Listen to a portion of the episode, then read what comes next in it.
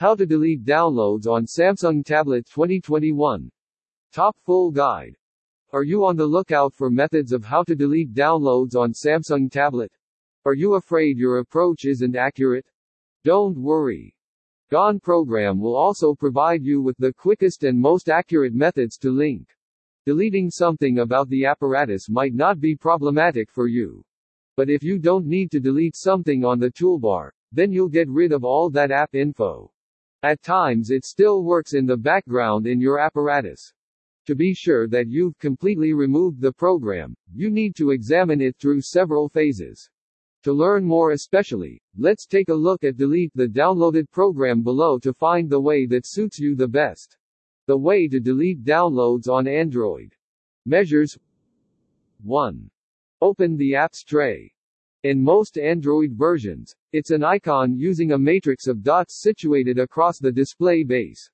Tap the icon to start the apps tray. 2. Tap Downloads. It'll be one of the apps exhibited, typically alphabetically. On specific versions of Android, there's not any downloads program.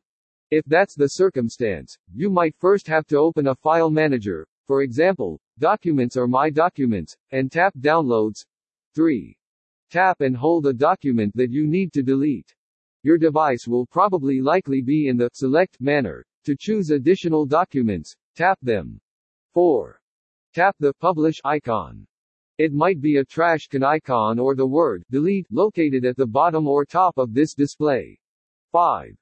Tap Delete. Doing this affirms that you would like to delete all the downloaded files on the device. In certain variations of Android, the dialog box may ask you to tap OK. The way to delete files on your Android device. As soon as you've discovered the Documents app, deleting your documents is a snap. Here is how you can do it. 1. Tap and hold your finger over the document that you need to delete, and then choose either the delete option or the trash icon, which looks. 2.